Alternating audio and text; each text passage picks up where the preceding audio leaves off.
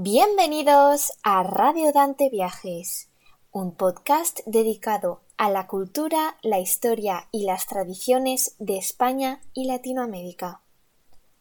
Puedes escuchar todos los episodios de la Radio Dante en nuestras plataformas de streaming de audio o en nuestra web radiodante.org. Buenos días, ¿qué tal? Yo estoy muy bien, la verdad. Otro día más en el podcast de Radio Dante. El programa de hoy está dedicado a Diego Velázquez, uno de los mayores exponentes españoles del barroco en el siglo XVII. Hablaremos de quién es este artista y dónde empezó su carrera como pintor para contar un poco sobre su historia y su estilo artístico. Además, os recomendamos dos lugares donde podéis apreciar algunas de sus obras. Espero que esta pincelada de información te resulte tan interesante como a nosotros.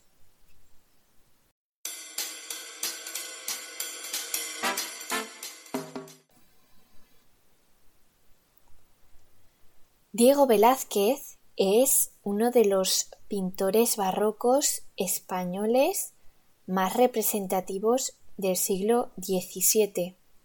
Sus obras son reconocidas en el mundo entero.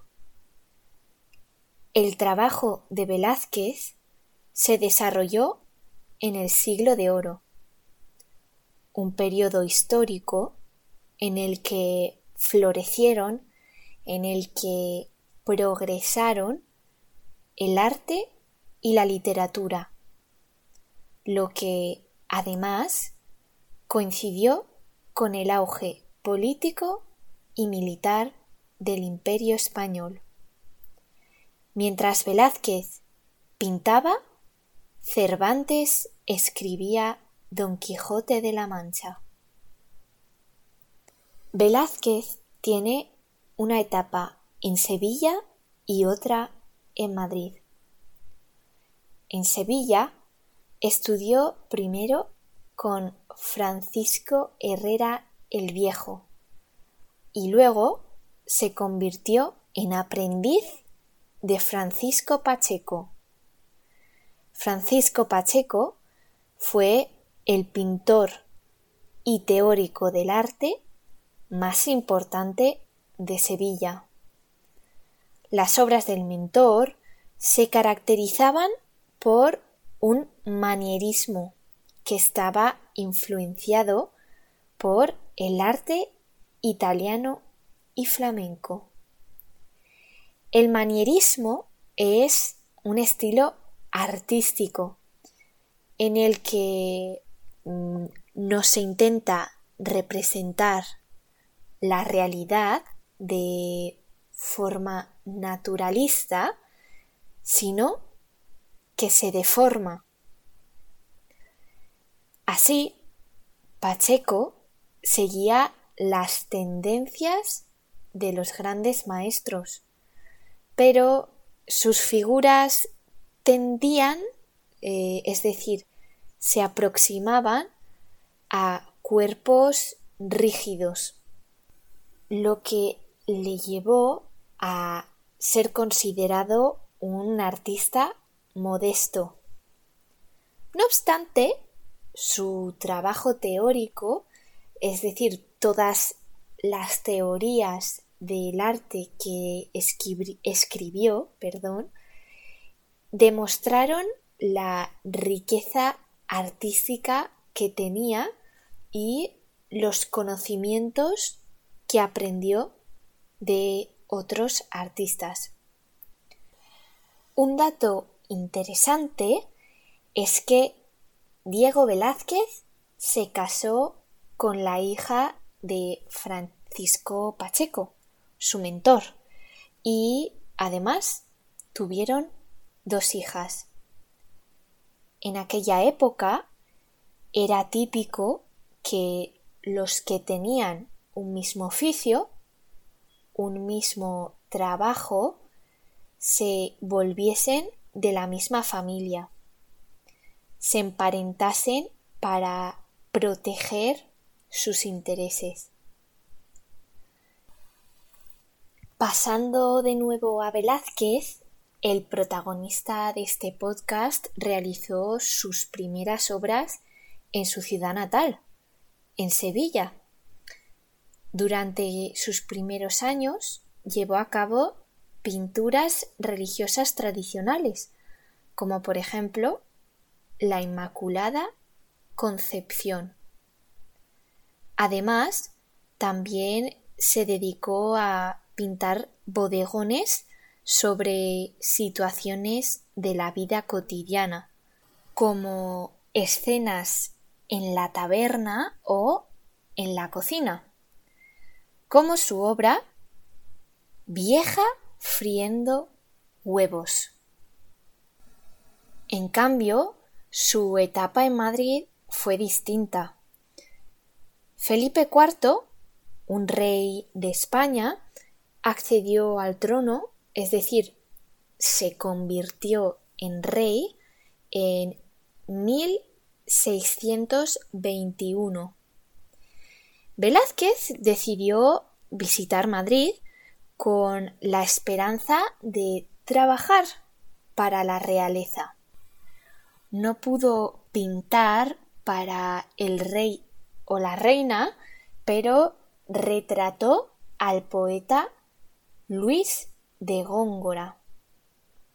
No obstante, al año siguiente sí que tuvo la oportunidad de pintar un retrato de Felipe IV, quien quedó tan encantado con el resultado, le gustó tanto la obra que nombró a Velázquez como uno de sus pintores en la corte. Así como fue nombrado pintor de la realeza, Velázquez se mudó a Madrid para poder trabajar para la familia real. Durante ese periodo pudo aprender de la colección de pinturas que poseía el rey y pudo empaparse, es decir, pudo aprender de las pinturas italianas que había en el palacio, como por ejemplo las obras de Tiziano. Además, Velázquez también pudo conocer a artistas de renombre como Rubens, un pintor italiano que en 1628 visitó Madrid por asuntos diplomáticos.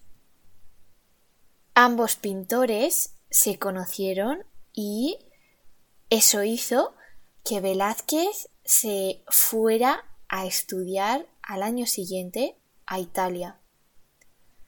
En la etapa madrileña destacan obras como, por ejemplo, La Venus del espejo, de temática mitológica, o también la obra tan conocida Las Meninas. A Velázquez se le considera como uno de los exponentes del arte barroco y el impresionismo español. Como he mencionado, em, dedicó muchos de sus trabajos a pinturas destinadas a la realeza y a la aristocracia. Su estilo era simple y serio, con una paleta de colores limitada. Velázquez tenía un don para el pincel. Ponía mucha atención a los detalles y observaba con agudeza su entorno. Pintaba exactamente lo que veía.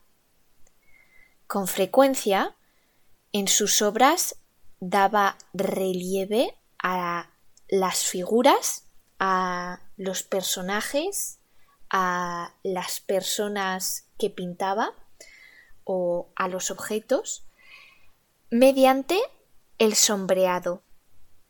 Es decir, ponía sombras en sus dibujos.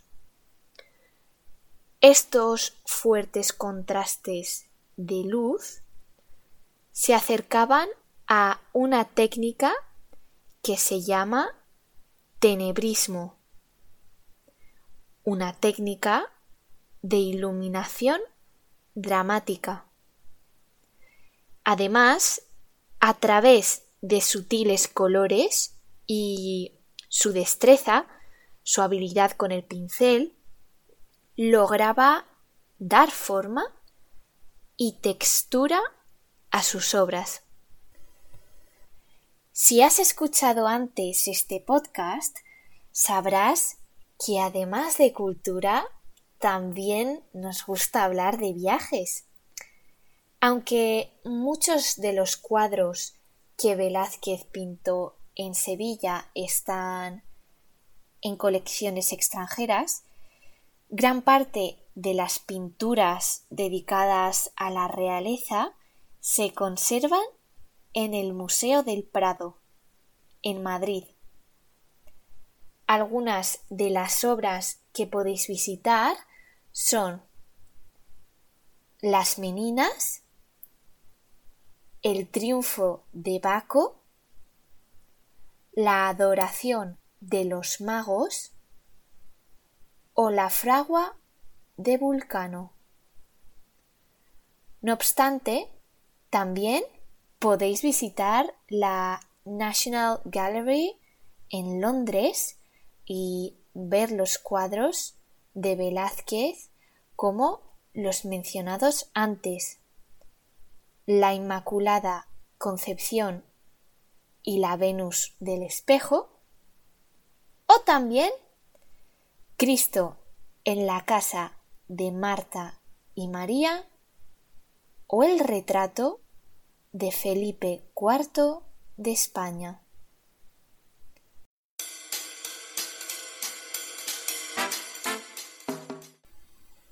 Muchas gracias por estar con nosotros y te recuerdo que puedes escuchar nuestros programas en radiodante.org y en otras plataformas de streaming como Spotify o Apple Music. Puedes contactar con nosotros para comentarios, colaboraciones o noticias a team@radiodante.org o redacción Y no olvides seguirnos en nuestra página de Facebook, Radio Dante. Hasta la próxima.